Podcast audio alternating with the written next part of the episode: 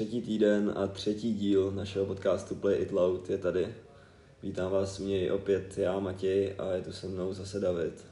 Je to tak, v neobměněné sestavě vám opět přineseme nějaké svoje poznatky a novinky ze světa hudby. Na minulý díl o Bad Bunnym jsme měli zase vesměs pozitivní reakce od všech a bylo v něm mnoho novinek. Zkoušeli jsme zapojení ukázek do té epizody, což si myslím, že se docela povedlo. Ale hodně novinek chystáme taky na náš Instagram, takže určitě, kdo ho nesleduje, tak dejte follow, ať vám nic neunikne.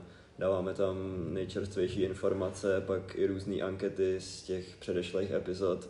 A nově, pokud se všechno vydaří tak, jak má, tak tam najdete i nějaký reels a zajímavý klipy vždycky z té dané epizody. Takže určitě si myslím, že to stojí za to nás sledovat. Je to teda Instagramový účet Play It Loud Podcast, takže pro ty, co ještě nesledujou, tak určitě důležitý informace tohle jsou. Jo, zároveň ještě možná k těm z těch organizačních věcí bych doplnil, že nově nás můžete poslouchat i na Google Podcastech, takže odkaz je opět v bio na Instagramu pro ty. Asi moc lidí to nepoužívá upřímně, ale pro jistotu to tam je. Pro jistotu čím víc platform, tak tím líp. Tím víc posluchačů. Tím víc posluchačů, samozřejmě. Takže už je možnost teda poslouchat na Spotify, na Apple Podcast a teď nově i na Google Podcastech. A to je pro ten úvod a pro to zrekapitulování z toho, co se událo minule a nějaký ty novinky, na ten úvod všechno. A pojďme se přesunout na témata dnešní. No, dnešní díl bude ze začátku hodně o našich zkušenostech z koncertů. A nejdřív asi si vezme slovo David a začne o svém koncertu, na kterém byl tenhle týden. Takže jedná se o koncert irské skupiny Kodaline. Když to vezmu úplně ze začátku, tak já jsem se na ten koncert dostal doslova last minute, protože já jsem teda věděl, že bude hrát Kodaline v Pražském fóru Karlín, ale říkal jsem si, jestli tam půjdu, jestli tam nepůjdu. Pak jsem se ptal i kamarádů, jestli by tam se mnou někdo nešel, nakonec se nikdo neodhodlal k tomu tam se mnou jít a tak jsem se během přednášky rozhodnul teda koupit ten lístek a šel jsem tam sám. I vlastně mě motivovalo tam jít sám, že ten postřeh z toho koncertu je trošku jiný, přece jenom si to člověk i možná víc užije, tak jsem to chtěl taky zkusit na vlastní pěst takhle. A za sebe můžu říct, že to byla jako dobrá zkušenost, i když teda ty prostoje mezi předskokanem a tou hlavní skupinou byly teda jako delší a člověk tam stál tak jako sám a to nebylo úplně příjemný. A tak to je takový to jediný, co mě jako možná štvalo, mrzelo, ale jinak jako ten poslech byl fajn a já bych se přesunul ke koncertu jako takovýmu. Možná ještě než teda začneš, tak mě by docela zajímalo, jestli můžeš nám něco říct k tomu prostoru, k fóru Karlín, protože já jsem tam upřímně nikdy nebyl a docela mě zajímá, jak to tam vypadá, nebo? Jo, určitě. Pro mě to byl taky první koncert vůbec, jako ve fóru Karlín, taky jsem tam předtím nikdy nebyl. A co jsem akorát viděl jako na internetu, když jsem kupoval ty lístky, tak že to je pro 3000 lidí, což jsem si říkal, jakože, co jsem dělal z fotky, jak jsem si říkal, že to vypadá i trošku menší, ale opak byl pravdou, je to velký a jo, atmosféra tam byla super, takže Fórum Karlín určitě je jako dobrý koncertní místo, akorát si teda myslím, že tím, že to je novostavba a je to jako moderní sál, tak i se tam prodražejí ty lístky malinko, že ten nájem tam nebude úplně nejlevnější. Už jenom mě trošku překvapila cena v šatně, 50 korun, to jsem asi ještě neviděl. Jo, tak jako ono celkově ty koncerty teď jsou po té koroně, že jo, všude jako o dost dražší, prostě jako dvakrát tolik, než to bylo před. Jo, takže byl jsem tam i v mikině teda, že jsem si odložil jenom bundu, ale pak se tam teda neskutečně ochladilo, že oni to tam jako dobře klimatizovali, takže podle mě lidi, kteří tam byli potom vyloženi v tričku, tak potom docela jako jim to bylo nepříjemný. Ale teda, takže to je Fórum Karlín a teď už k samotnému koncertu, protože měli i Kodaline předskokana, to je interpret, který se jmenuje Saint Lundi. A pro mě to byl, jako když jsem slyšel to jméno, i když jsem si to čet, toho předskokana, tak pro mě to byl neznámý autor. Pak on se tam teda nějak představil a pak jsem si zpětně dohledal po tom koncertu, který se mi teda líbil a dal bych mu jako velkou, že to je velká naděje, si myslím, do budoucna, protože ten kluk je relativně nově na scéně, není podle mě moc známý. Takový největší hit, který on má, tak má, a to má stejně jako Kodaline, že propůjčili svůj hlas norskýmu DJovi Kygovi. O Kygovi se tady určitě v dílu ještě někdy zmíníme, protože to je jako moje srdcovka. Kygo, to je můj hodně oblíbený interpret. Matěj se tady směje, protože to ví moc dobře. Takže to mi jako i samotným udělal radost, když jsem to pak zjistil, že vlastně jsem poslouchal písničku, kde ten předskokan byl a vlastně už jsem ji znal, takže to bylo určitě fajn. A co se mu ale stalo, to je taková příhoda, že on přišel na tu stage, ještě tam řekl, že nikdy nehrál pro tolik lidí a vzal do ruky kytaru akustickou a v ten moment mu prostě prastla struna na kytaře, takže co horšího se vám jako může stát. Ale i tak prostě na frajera to odehrál, jo, slyšet to bylo, to jako, to se nedá popřít, ale jako na frajera to zvládnul dobře a já si myslím, že zanechal dobrou stopu. Takže to byl Saint Lundi. Jestli... A to je mladý kluk nebo? Jo, je to mladý kluk a právě ten hit, co vydal s Kygem, tak je 2.20 z koronovýho alba.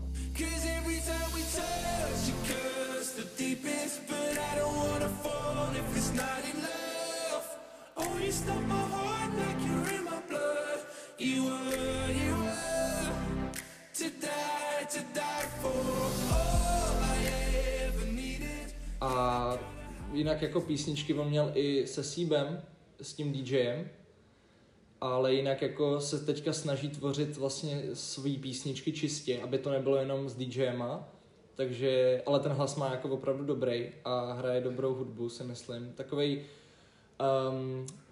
možná folk až, nebo taková pomalejší hudba, ale je to jako fakt dobrý, líbí se. Ale jako to se asi hodí dost do té hudby, třeba toho Kaiga, že jo, nebo jo. I toho Avicii, co pak dělal v posledních jakoby letech, než umřel, tak dělal něco jako spojenýho s tím folkem, nebo jo, tak. Jo, a to je přesně ono, že tyhle ty interpreti jako se přesně i k tomu hodí a ten Saint Lundi je v tomhle tom jako fakt jako dobrý a myslím si, že, nebo doufám, že o něm ještě v budoucnu uslyším, protože se mi líbí jeho hudba. Takže to byl ten předskokan, pak teda půl hodiny pauza a pak šli na to teda irský Kodaline a já teda ještě předtím, než jsem na ten koncert šel, tak abyste věděli, tak já jsem jako Kodaline poslouchal, teďka si třeba říkáte, jestli znáte, podle mě Kodaline je docela známá skupina, minimálně v rádiích se hrál Follow Fire a to jako podle mě zaznělo hodněkrát, jako když je to rádiový song, tak se to hraje furt dokola, až se to lidem nelíbí. A tím tak podle mě nějak prorazili. Tenhle ten hit se nevyhnul ani mě a potom, co jsem vlastně poslouchal i tu písničku, kde vlastně naspívali ty vokály, nebo ten frontman skupiny naspíval vokály Kygovi, což je písnička Raging.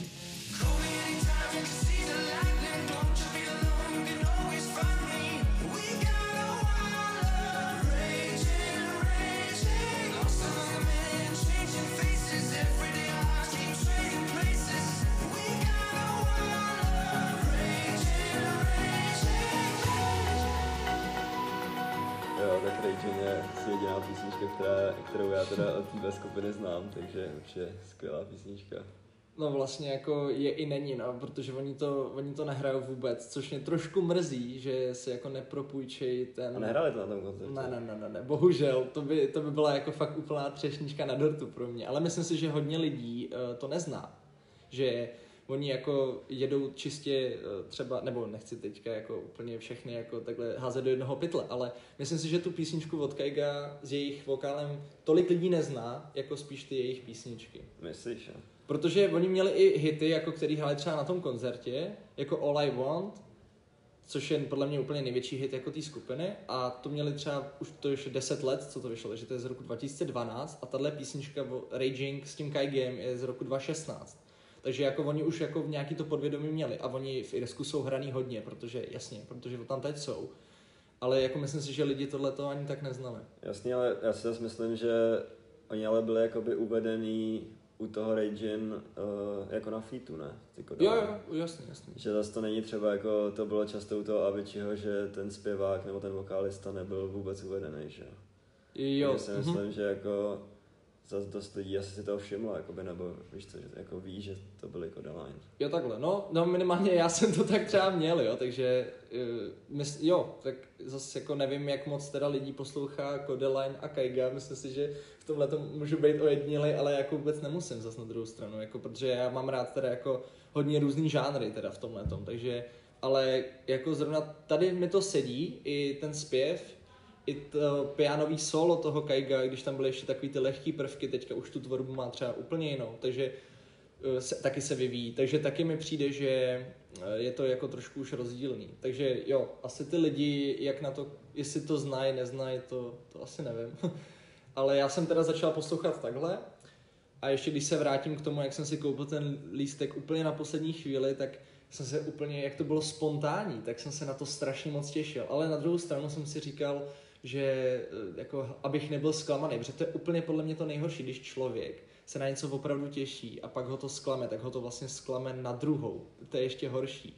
Tak jsem si pak jako říkal, no tak uvidíš, jaký to bude, a já jsem fakt jenom spokojený, protože od začátku, co oni tam přišli, tak všichni byli totálně nadšený, ty lidi, a možná mě to i trošku překvapilo, nebo překvapilo zase jako lidi podle mě, jak už jsem zmínil, jako v podvědomí někde jako znají jako Kodaline, ale že by tam vyloženě šli na ten koncert, to jsem si jako nemyslel, zase jako není to 3000 lidí, zase asi není zase takovej velký crowd, aby se to nesešlo, ale i tak mě bylo překvapilo, jak lidi znali lyrics, že ty písničky jako fakt měly super jako nadposlouchaný, a i bylo vidět, že i Kodaline jako samotný si to fakt jako užívali a že je to bavilo pro to pražský publikum hrát.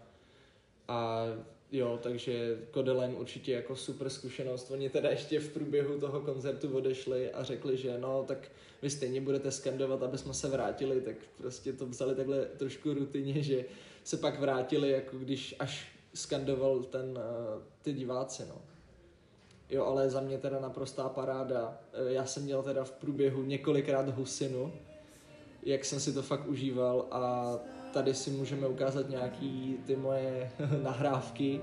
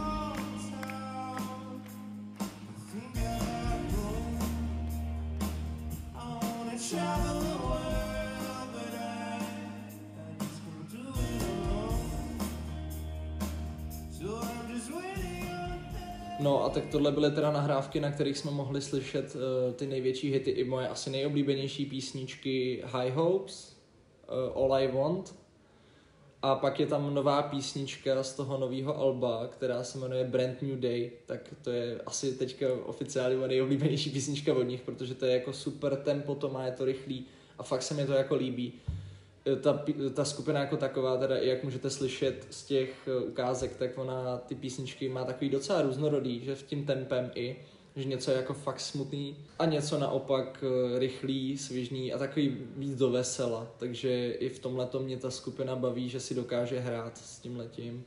A za mě určitě super spokojenost teda a vůbec mě kluci nezradili. Jenom když se ještě vrátím k tomu instrumentu, tak tam měli speciálního hosta, který hrál jenom na violončelo a to dodávalo té hudbě úplně jiný rozměr. Bylo to fakt dokonalý a to byl i ten jeden z důvodů, proč jsem tam měl z toho úplnou husí kůži, protože to bylo fakt jako skvěle i nazvučený a jako tohle bylo to vyšperkování úplně toho koncertu, se myslím. A to, jak jsem si říkal, že to bude super, tak to fakt bylo super a můžu doporučit, teda jako oni teďka Kodaline, nevím, jak to mají ten schedule na příští rok, ale oni jezdí po Evropě často a hned další den jeli tu tour s tím novým albem hned do Německa, do Mnichova a pak dál a dál, takže jako oni se nezastaví a myslím si, že v příští rok by mohli zavítat, když ne přímo k nám, tak hodně blízko k našim hranicím, takže pokud se vám tato hudba líbí a máte rádi Kodaline,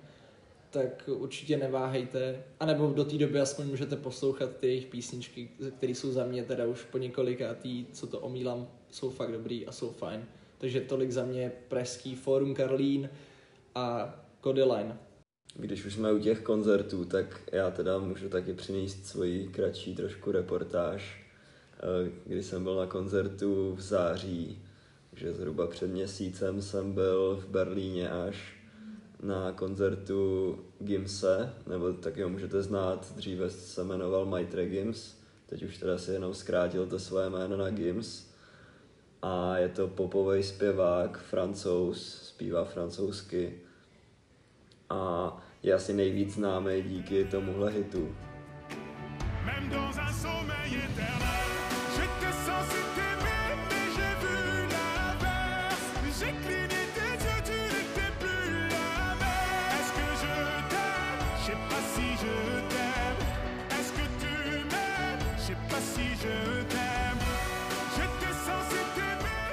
Pokud jste nevěděli před tímhle hitem, jak se, o koho se jedná, tak teď už to určitě víte, protože...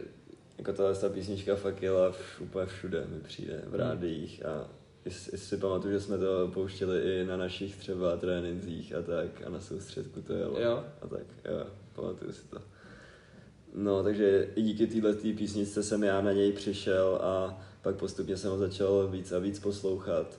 Původně teda na ten koncert jsem měl jet už někdy v roce 2019, ale kvůli koroně se to asi 3krát přesunulo, takže jsem nakonec musel jet až tenhle rok, kdy teda během té doby, jak už jsme tady mluvili o tom vývoji těch muzikantů, tak právě i Gims se dost změnil a dost se vyvinul. A třeba ty poslední 2 roky už jsem ho za stolik neposlouchal, takže jsem se toho ze začátku docela obával, jestli vůbec budu znát třeba ty novější věci a tak, ale ten koncert byl až nad moje očekávání. O tom teda ještě budu mluvit.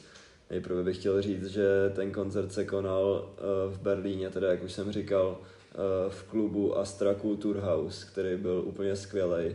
Bylo to ve čtvrti Kreuzberg. Kdo ví, jak to tam vypadá zhruba, tak je to taková část Berlína, která je úplně jiná než zbytek.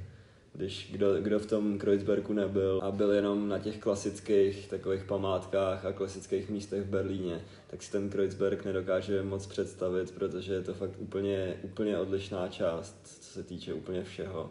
Jak od architektury a lidí a prostě to vypadá to fakt jak úplně jiný město.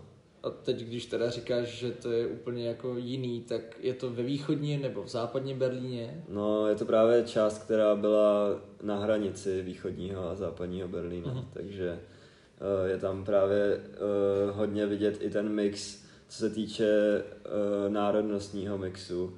Je to čtvrť, která je obývaná hodně Turkama a nebo i ostatníma národnostma, takže to je tam taky cítit na každém rohu.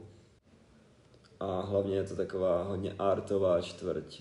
Je tam hrozně moc umělců, každá druhá budova je posprejovaná, nebo všude můžete vidět nějaký street art a tak. A i co se týče třeba jídel a různého toho street foodu a tak, je tam fakt, jdete třeba po té hlavní ulici a každá restaurace je úplně jiná, úplně z jiné části světa. Takže určitě Kreuzberg, teď jsem teda hodně odbočil, ale Kreuzberg jako doporučuju. Taková recenze na Berlín. No, jako Berlín samozřejmě miluju, ale Kreuzberg ten je ještě o dost míst vejš. No ale přesuníme se teda k tomu koncertu zpátky. Konal se v Astře Kulturhaus, což byl skvělý prostor, takovej klub. Právě vypadalo to úplně stejně, jako jsem teď popisoval Kreuzberg, takže takový posprejovaný, taková stará budova, ale uvnitř to bylo skvělý, byl to docela velký prostor, asi když jsem pak koukal na to fórum Karlín, tak to zase bylo asi menší v tom Berlíně, si myslím, ale jako na ten poslech to bylo skvělý, zároveň i vedle, pak před tím klubem byl prostor na posazení, což je skvělý celkově v tom Německu, když to takhle vidím, že v Česku to většinou moc nebejvá, že přijdete na ten koncert a pak odejdete a už nemáte jakoby třeba kde si sednout a pokecat o tom nebo tak. Takže to bylo super, že pak když ten koncert skončil, tak lidi se tam ještě mohli posedět a pokecat nebo tak. To vlastně není nikde, no teďka tak nad tím přemýšlím, že to vlastně reálně nejde, no to jenom když jedeš cestou domů možná tak v tramvaji, no. No ale teda ten koncert byl úplně skvělý, já to asi řeknu spíš tak stručněji. Hrál hlavně ty největší hity, které teda jsou starší, jsou třeba z Alp okolo roku 2015, 2016. Myslím si, že jeho to možná trošku musí mrzet, že od té doby vydal třeba 3 alba, ale žádný nedokázali jako ani zdaleka překonat ty jeho první. Ale zas na druhou stranu je sympatický, že on se snaží pořád měnit ty žánry.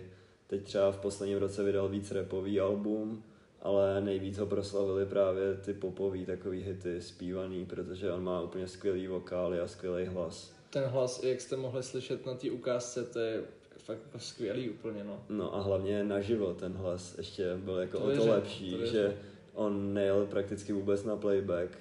A jako dělal si i různý jakový kudrlinky v tom hlasu a každá ta písnička byla, že trošku v jiný verzi, prostě než když se slyšíte normálně někde na Spotify nebo tak. To je hrozně fajn, jenom prvním, že ti do toho skočím, přesně tohle mě hrozně baví na těch koncertech. Ta odlišnost oproti té písnice, když si to pustíš kdekoliv jako do sluchátek, že prostě je to ten originál, ty to slyšíš, za první naživo to zní daleko líp, když se tomu ještě vrátím jako k těm Kodaline a hlavně my si tam dodělají ty svoje prvky, což jako je fakt jako skvělý.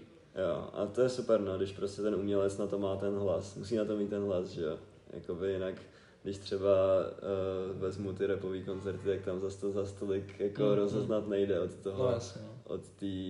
Od té verze prostě, co je na streamech nebo ty oficiální. A pak na té verze koncertový, že? I když teda, jako když ti do toho můžu ještě skočit, tak jestli si pamatuješ, když jsme měli jít spolu na první koncert Viktora Šína, tak já jsem byl takový hodně skeptický. Protože jsem si říkal, no tak tam je hrozně upravovaný ten hlas. A jako pak jsem byl sám překvapený, že ten rap vlastně naživo, je to určitě lepší a je to, v tomhletom pohledu mě to i jako překvapilo, protože jsem si myslel, že ten Viktor jako nebude tak dobrý a jako překvapil mě v té dobré stránce a jako byl fajn. Jo, určitě, tak ono asi zas u té třeba popové hudby nebo tam, že jo, kde se víc zpívá, tak je víc, má ten umělec i víc prostoru na to nějak jí měnit nebo nějak s tím experimentovat, takže v tom je to asi trošku jednodušší. No ale teda Gims hrál ty největší hity a lidi to teda znali, což trošku změt, čeho jsem se taky obával, bylo, že vlastně bude zpívat francouzsky, že jo, bude v Německu, tak jestli ty lidi jako to budou znát. A je pravda, že to byl jako trošku problém, že ty lidi to jako moc neznali. Když třeba kolem mě jako zrovna bylo pár Francouzů, kteří znali úplně všechno, tak to byl trošku mínus, jako, který jsem určitě viděl. A myslím si, že když by to třeba bylo ve Francii, kdy on měl koncerty na Stade de France, vlastně na takových stadionech, tak jako to musí být úplně, úplně skvělý.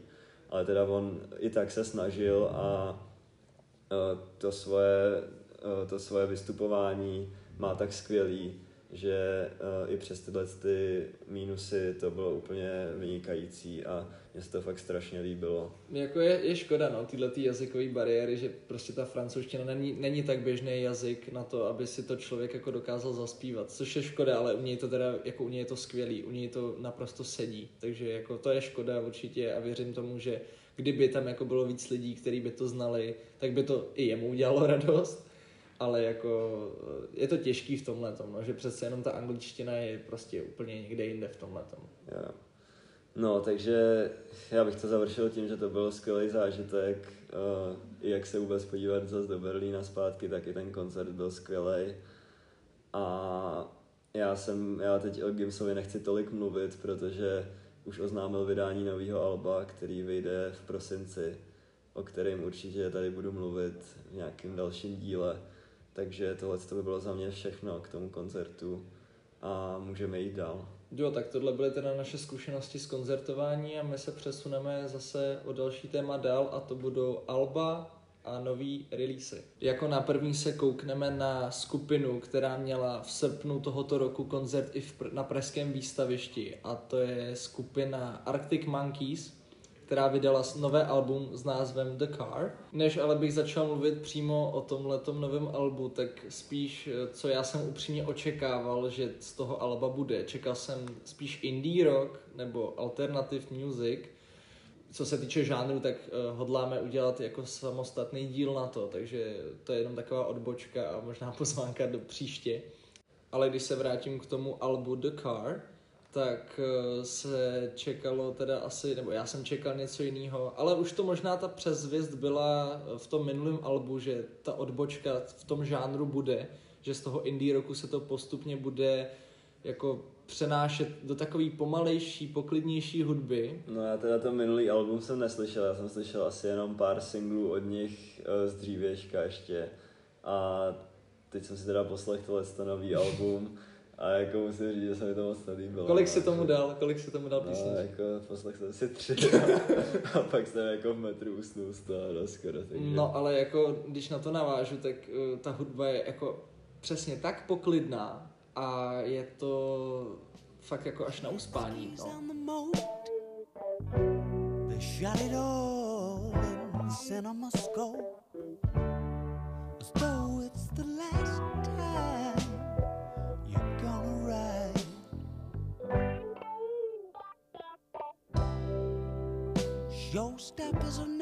A jako žánrově jsme se teda přesunuli od těch jejich dvou posledních alb přes ten indie rock, alternativní hudbu, až teďka je to R&B a soul dokonce, což takovej nejznámější nebo známější pro lidi by mohl být zástupce třeba soulu Marvin Gaye. Tady si můžu dát nějakou písničku, abyste měli nějakou představu.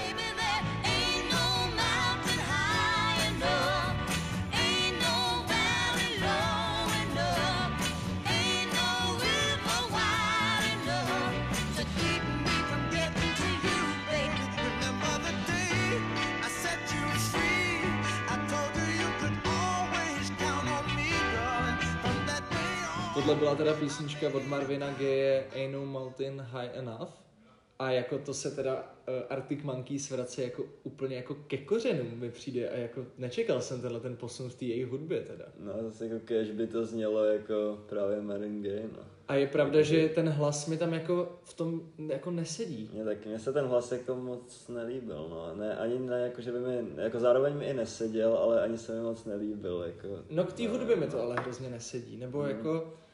A na mě to bylo takový nudný, jako nebylo to ničím jako nějak zajímavý, že by tam byl nějaký zajímavý nástroj, zajímavý, no, takový...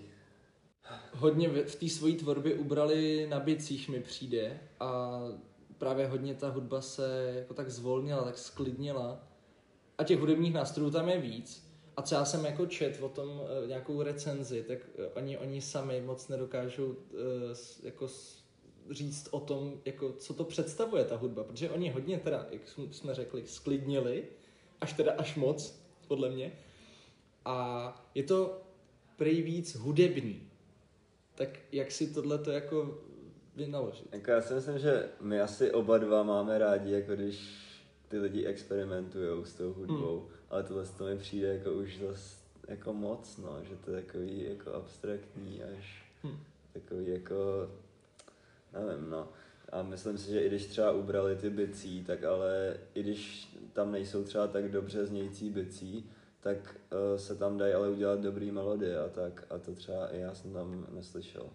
Jako vyloženě jako drží tam ten beat jako pomocí jako bicích, ale úplně oproti té minulé tvorbě je jako radikálně ubrali, což jo, pro tenhle ten styl hudby asi to tak má být, pro tuhle jejich novou tvorbu, pro tu novou tvář, ale jako mě tohle nebaví, no. Jako nepřijde mi to nic, poslech jsem si to jednou to album a jako už asi se do toho úplně nepustím.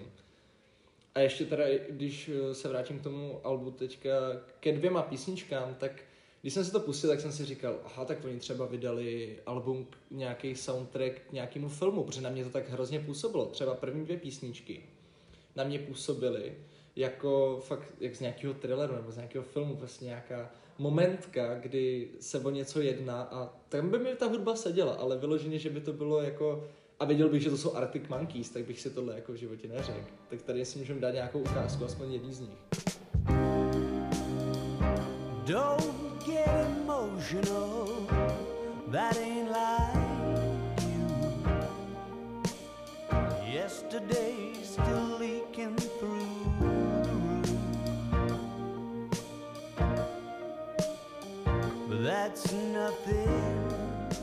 Tak tohle teda bylo nový album Arctic Monkeys a za mě teda to nebylo nic, co bych si znova pustil.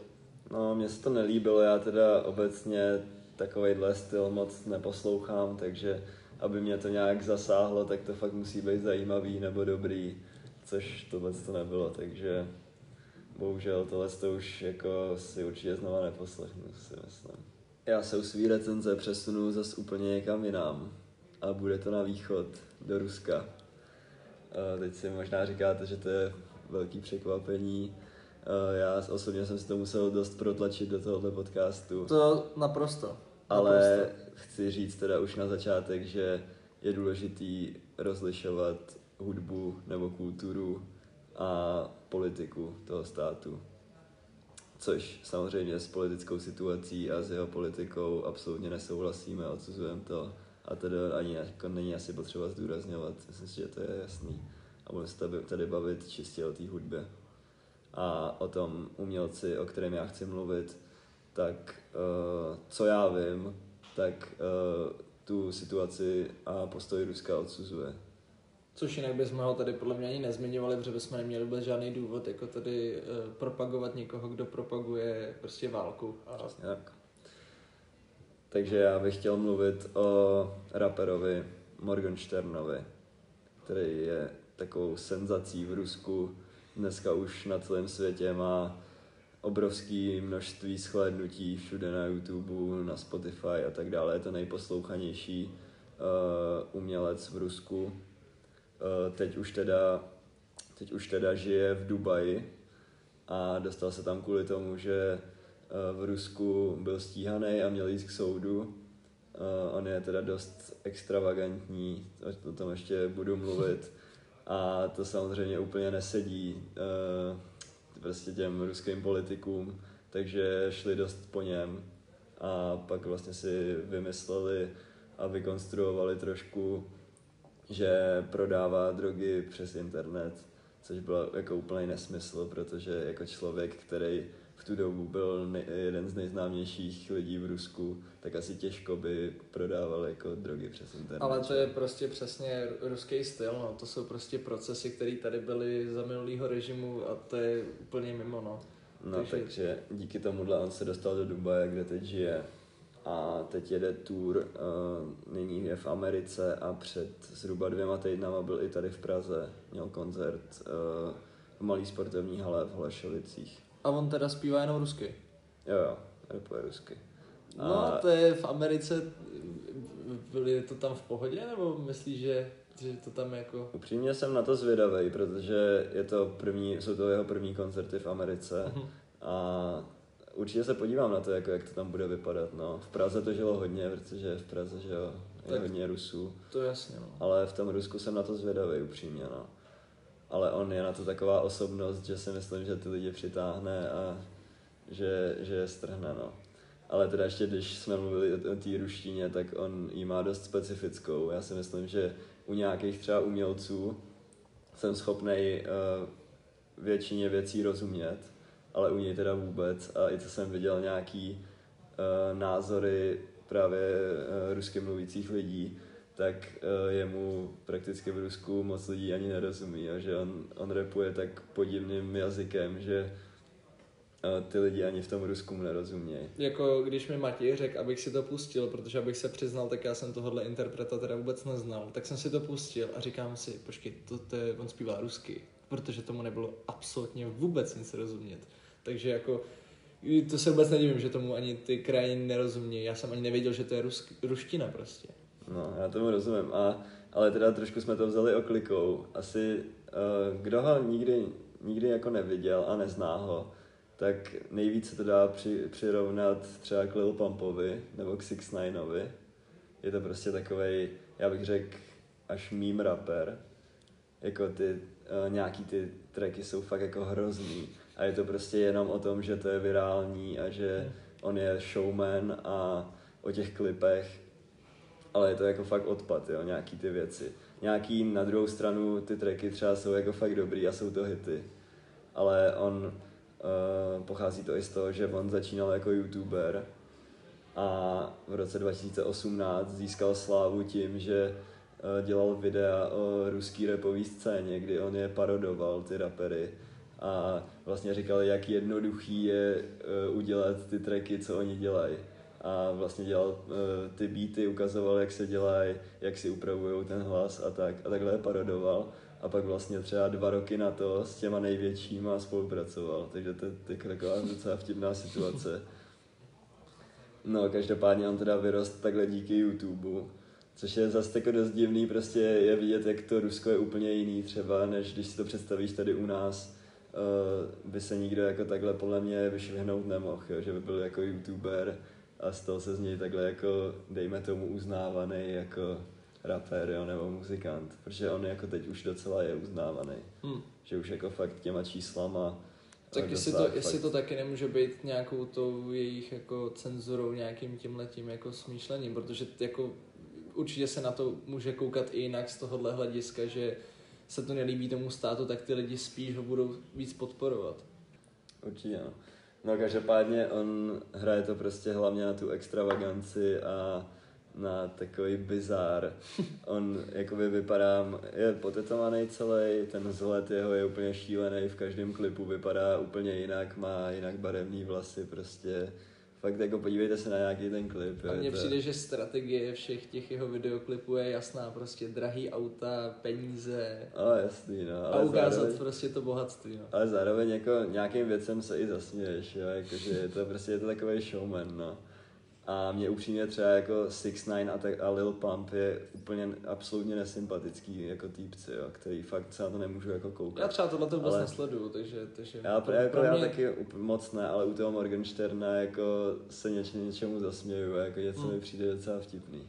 Jo, tak když je to jako braný jako ten bizár nebo jako ta sranda, tak to je určitě jako fajn, ale jako jak to berou na vážno nebo jak oni to berou, to je asi jejich věc, že jo, ale pak když to prorazí, tak budou říkat, že no jasně, to jsem takhle nemyslel, nebo naopak, takže jo, ale mě tohle to nebaví.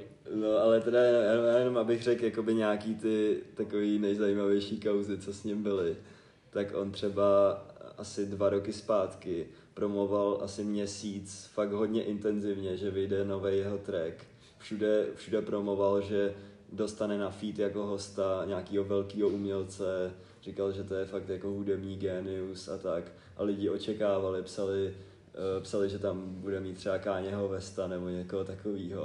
A on pak ten track vyšel a byl to track Morgenshtern, Ice, feed Morgenshtern. Takže tam měl feed od sebe, takže to za mě docela vtipný. A přesně to ukazuje jakoby to jeho chování. A jako ten marketing má zvládlej fakt skvěle.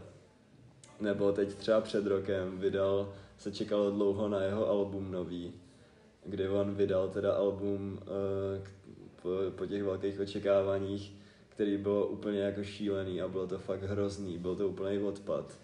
a byl to zase jakoby spíš vtip od něj, kdy on vydal to album a týden na to vydal jakoby tu reálnou verzi, to album, který mělo vyjít jako normálně, který byl jako docela dobrý a bylo už jako navážno celkem, ale to první bylo prostě hrozný, jo. A jako je vidět, tak, že on si prostě dovolí i takovýhle věci, jo. A je to, nevím, no jako nějaký ty věci jsou fakt vtipný a určitě si to můžete pustit a něčemu se třeba zasmát. Ale chápu, jakoby, že nějaký lidi tohle to vůbec nebaví, jo. Je to takový bizárno. Ale myslím si, že jako zmínit to můžeme, protože je to fakt hodně poslouchaný člověk. A hlavně v tom Rusku a teď už všude možně po světě. A mluvím o něm teď proto teda, protože teď před týdnem vydal nový album Last One, který za mě už je trošku vážnější. Není to už takový meme rap, jako to byl předtím. A je docela povedený, jako já jsem si toho poslech. Není to, že bych tohleto poslouchal jako nějak často, jo. Ale docela fajn. No a asi jako poslední bych možná zmínil track 12, který vydal asi před rokem, který teda jako jeden z mála nebyl jako vtip a byl to docela navážno track, který byl i jako dobrý ten track sám o sobě a měl i dobrou message. Vydal to vlastně krátce po tom, co začala válka na Ukrajině. Na konci toho tracku byla vložena hlasová zpráva, která přišla jeho producentovi Palaginovi, což je Ukrajinec, od vlastně jeho mámy, když začalo bombardování Ukrajiny. A na konci toho klipu vlastně v titulkách bylo, že právě Morgenshtern je Rus a Palagin je Ukrajinec a že tvoří spolu hudbu a snaží se naopak ten svět spojit tou hudbou. Takže to za mě je dobrá message a je vidět, že i když jakoby dělá šílenosti ten Morgenstern, tak aspoň v tomhle tom jako zůstane na zemi a dokáže jako vycítit, že tohle už je fakt vážná situace a že o tomhle jako vtipkovat nejde. A hlavně v tu chvíli to bylo jako super zpráva pro ten svět, že jako, když přesně je to takovýhle týpek, co si ze všeho dělá srandu, tak dokázal tohleto vzít na vážno a prostě spojit to, že má toho kamaráda Ukrajince a prostě vyšlo tohleto. A mně se ten track jako líbí, ale zase ta backup story zatím je prostě smutný, no. No takže ukončil bych to asi tím, že si můžeme pustit tenhle ten track 12 nebo track Cadillac, který jsou za mě takový dva nejlepší.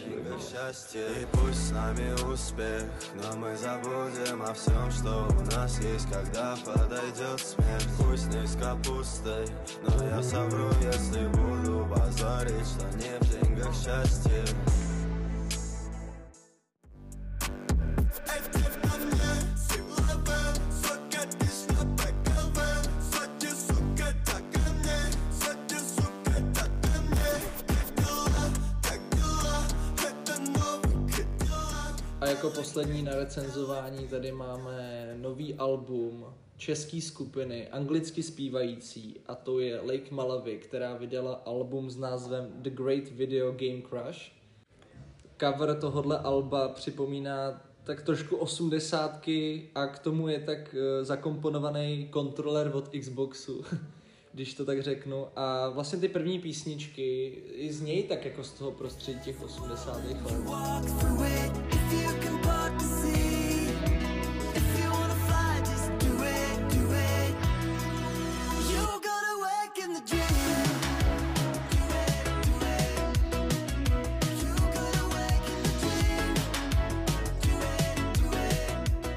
Jo, je to pravda, no. Mě teda, já jsem si taky poslech tohleto album, protože Lake Malawi jako jednu z mála českých skupin docela cením a líbí se mi jejich hudba. Není to teda jako, že bych byl nějak největší jejich fanoušek, ale většinou jako co si od nich poslechnu, tak se mi líbí docela. A tohleto album se mi líbilo. Mně asi nejvíc líbil single High Speed Kissing.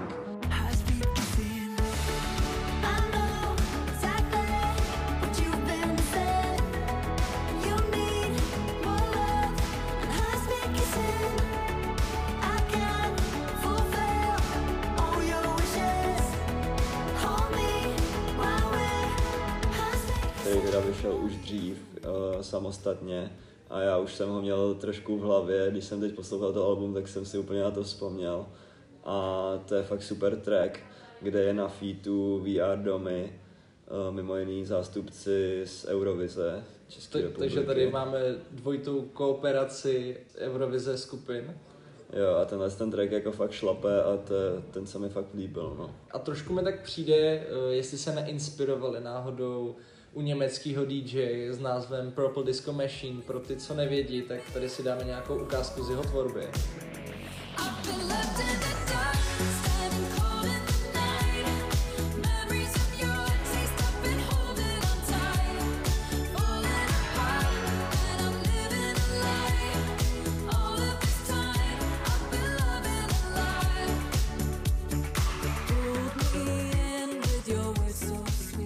To mi přijde dost podobný a právě jako je to česká skupina, ale anglicky zpívající, takže to znamená, že chtějí prorazit i jako jinde a myslím si, že tím svým účinkováním i v té Eurovizi si určitě zařídili i několik fanoušků mimo Českou republiku i v zahraničí. Jako nevím, kolik lidí je poslouchá v zahraničí, a to nemám teda za stolik jako nasledovaný, jestli jsou poslouchaný i v zahraničí. Tak já si myslím, že minimálně tím svým hitem Friend of a Friend z Eurovize, kde jako se dostali do těch finálových kol a nebyli na tom tak špatně. Přece jenom ty české skupiny tam většinou dopadnou dost hrozně na Eurovizi, ale oni zase nepřijali s takovou bídou.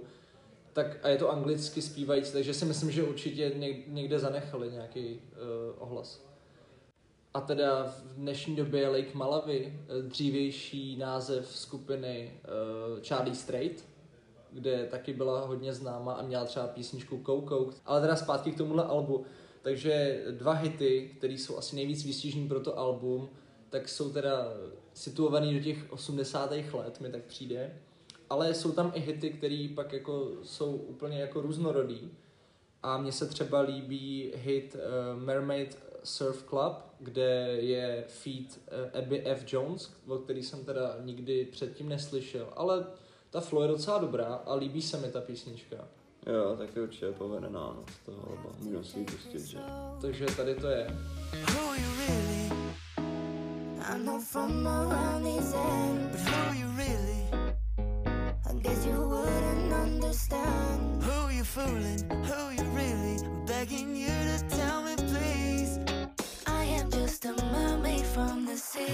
Let's go surfing together on a wave. Je teda jasný, že materiálu na koncertování na příští rok, ať už na festiáky nebo na nějaký solo koncerty, mají určitě hodně a tímhletím albem budou svým fanouškům rozdávat radost. Jo, souhlasím, ale stejně si myslím, že písnička Chinese Trees, co je teda moje nejoblíbenější od nich, tak pořád je jako na prvním místě. No. Tohle album to nepřekonalo, si myslím.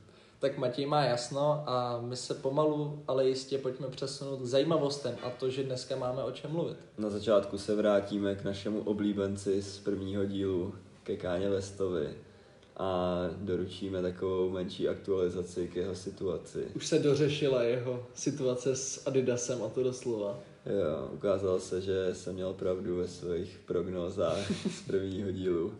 A Adidas rozvázal dneska spolupráci s Kanye Westem. Po vzoru vlastně Balenciagy, která oznámila několik dní předtím, že ona vlastně vymazala všechny příspěvky ze sociálních sítích právě s Kanyem. A pak úplně ukončila tu spolupráci. Zároveň i dost obchodů jako Foot Locker a tak dále, tak i stáhli z prodeje jeho produkty, takže tím tomu taky ublížilo. Ale nejdůležitější je teda ten konec u Adidasu. Adidas to vysvětlil prakticky přesnýma slovama, co jsme tady říkali i my, takže prostě už ty jeho tvrzení byly příliš pro ně a tím pádem s ním museli rozvázat spolupráci, no. Já jsem četl teda, že Adidas s tím přijde jenom za tenhle rok o 250 milionů euro, což je teda jako hustá částka, ale je vidět, že i tak se to Adidasu vyplatí, no. Kanye mu se to vyplatí už o něco míň, protože poputuje z listiny miliardářů, už nefiguruje na tomhletom seznamu, už je to jenom milionář. Ale každopádně ještě jsem neviděl žádný ani vyjádření Kanyeho. Asi ještě žádný nevydal. No tak určitě se k tomu nějak vyjádří, ale... No, takže na to jsme zvědaví a to třeba probereme zase v příštím dílu, protože tohle je teď dost aktuální informace a chtěli jsme to jenom sem zařadit. To se potáhne, to ještě bude nějakou chvilku trvat, tohleto si myslím, že to jako bude ještě ve více dílech. No a my teď teda přejdeme k jiný zajímavosti, kterou jsme měli tady připravenou už od prvního dílu, ale neměli vždycky jsme na ní tak nějak zapomněli. Nebyl na ní prostor, ale je to teda dost zajímavá věc. A týká se to senegalsko-amerického zpěváka Akona, který teda teď dneska už je mu okolo 50 a ty jeho největší hity přicházely v období zhruba po začátku tohoto století. Já si myslím, že okolo let 2000 až 2006 zhruba. A kdy spolupracoval i s Michaelem Jacksonem a prostě s takovýma jménama, ten hlas měl skvělej. Ale o tom tady úplně, že jo, mluvit nechcem. On teď vydal dost zajímavý prohlášení, kdy reagoval na prohlášení nějakého muzikanta, který už vyšlo dříve, který ho obvinil z toho, že na svých koncertech používal jako dvojníka svého bratra. Kdy on teda, jak už jsem říkal, bylo to v té době zhruba okolo roku 2000, kdy třeba ještě tolik nejel internet. Protože vlastně se to lidi neměli jak moc dobře dozvědět, že on byl na jednom místě a ten brácha koncertoval na jedné. No to mi na tom jakoby přijde nejvíc bizarní, že on fakt měl v jeden čas dva koncerty třeba na dvou různých místech úplně na zemi, jo. Což jako je fakt hustý. A nejenom teda, že prostě už jenom to samo o sobě, že by využíval dvojníka, je docela divný a zajímavý, ale ještě ta informace k tomu to tomu přidává. A to, že si toho teda jako nikdo nevšiml, to jako asi to jeli na playback, to jako by asi nešlo. To jel, ten bratr to jel na playback. Ale no, nikomu to asi nepřišlo nějak divný, až teďka teda se na to nějak přišlo, nebo někdo s tím přišel, že jo. No a vydělali, že jo, dvakrát víc.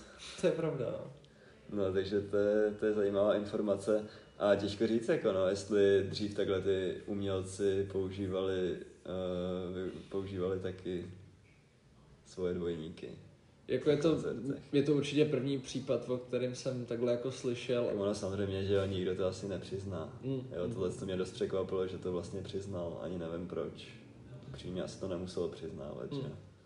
Ale zrovna, když si třeba zmínil ještě tu spolupráci, jak napadá s Michaelem Jacksonem, tak tam si zrovna myslím, že jako Michael se dá napodobit, co se týče jako nějakého make-upu a nějakých těch pohybů hodně. Jo, na internetu koluje hrozně jako videí o tom, jak lidi tancují jako Michael a to taky by na playback šlo, takže... Jo, tak u toho určitě jako asi nejde vůbec odhadovat, no, u toho je to 100% možný a vůbec bych se tomu nedivil a Michaela Jacksona probereme určitě v nějakém speciálním dílu, protože ať si říká každý, co chce, tak za mě je to jeden z nejlepších prostě zpěváků a umělců všech dob. Prostě král popu je jasný, no. Přesně tak. Tak tohle byl Akon a jeho tajemství, který vyplulo na povrch a my se můžeme přesunout k jiný zajímavosti a to k albu, který vydala Taylor Swift s názvem Midnights.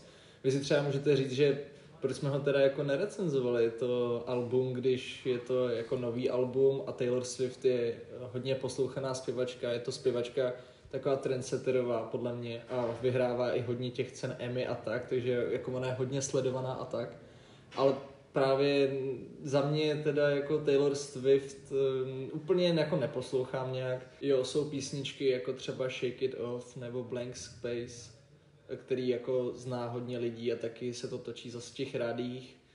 A jako to je fajn, ale jako radši bych si třeba z mýho pohledu pustil Katy Perry, pro mě to zajímavější zpěvačka než taková Taylor Swift.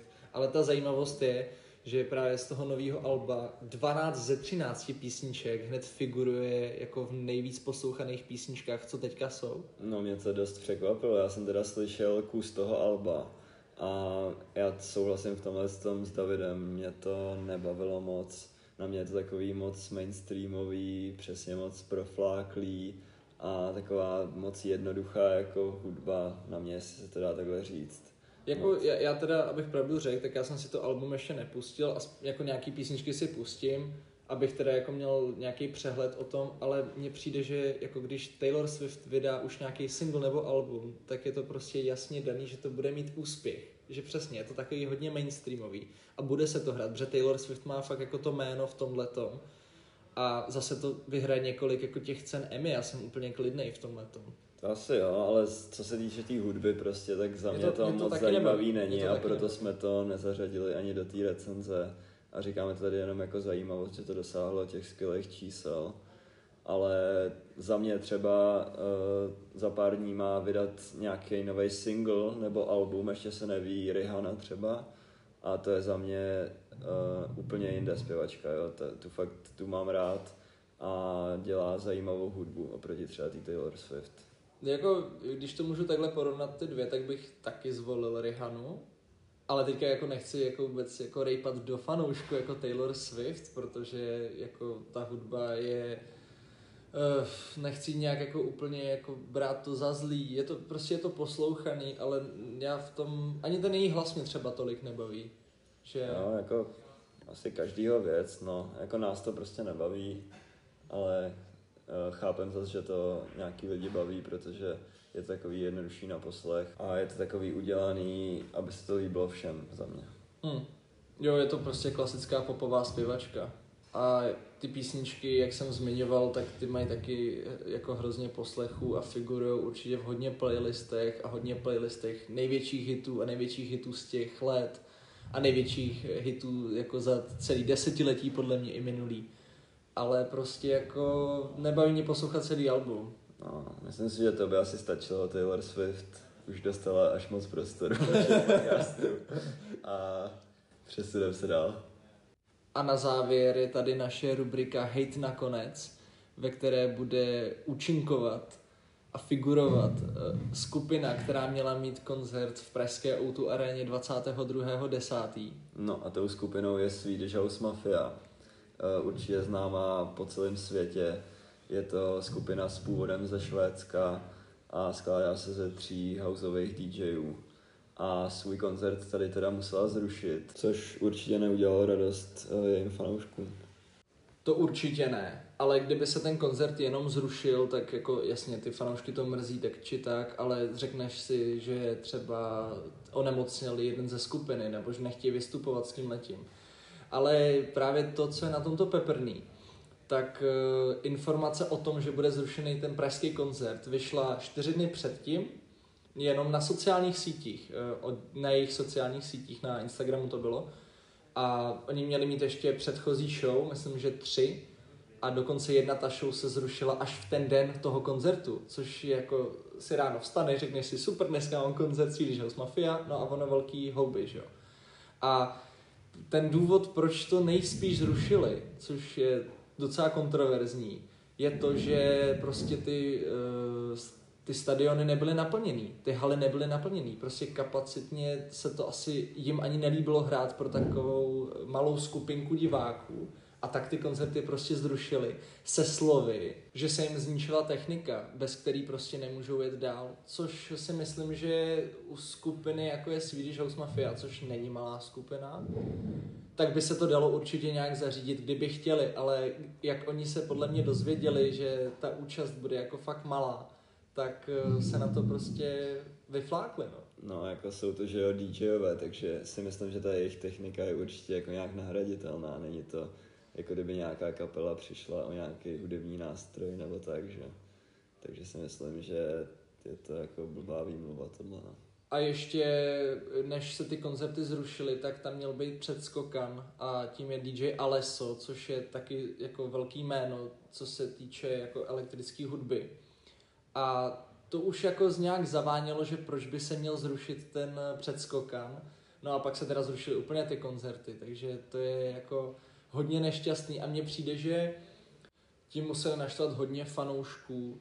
A úplná kudla dozad bylo, když jsem se ještě koukal na Instagram a tam oni sami postovali upoutávku na ten další koncert, co se měl konat, takže to je jenom asi takový shrnutí toho, že Swedish House Mafia, až se bude vracet do České republiky nebo do těch míst, kde měla koncertovat, tak to nebude mít úplně jednoduché. Jo, tohle to je fakt blbý, no. Já když si to vezmu, asi když bych si to představil, že se na ně těším. Je to skupina velkého formátu, takže na tuhle podle mě ty její fanoušci se těší třeba půl roku. A pak když ti to pár dní předtím zrušej a s takovouhle jako zvláštní výmluvou, tak je to prostě blbý a zklamě tě to hodně, no. A vydali vlastně ještě album, než měli jet to tour, kde byl hit Heaven Takes You Home.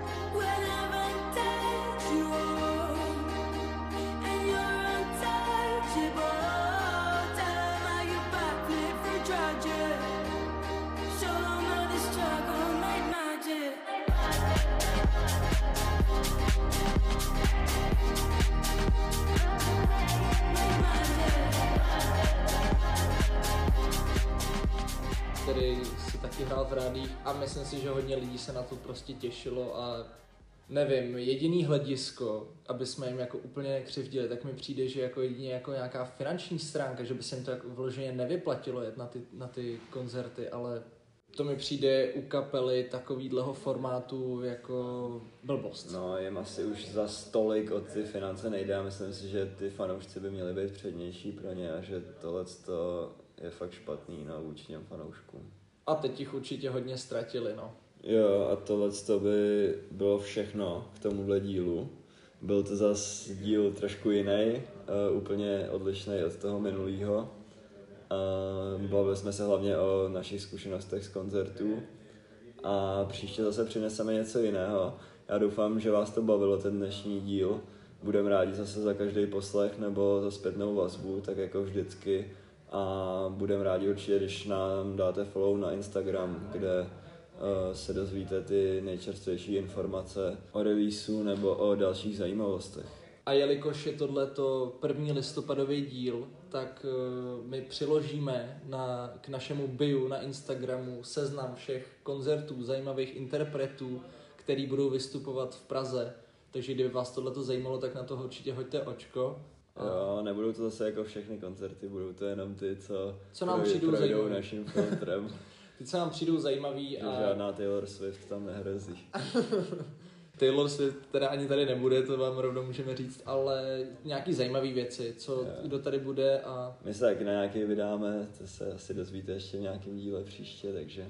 Takže tohle to je spíš taková upoutávka, abyste i navštívili ten náš Instagram a to naše bio, abyste to tam viděli, pokud tam ještě nejste. Jo, a tohle to už bylo úplně všechno, my děkujeme za dnešní poslech, tohle to bylo Play It Loud a loučím se s váma, mějte se hezky. V brzký době naslyšenou.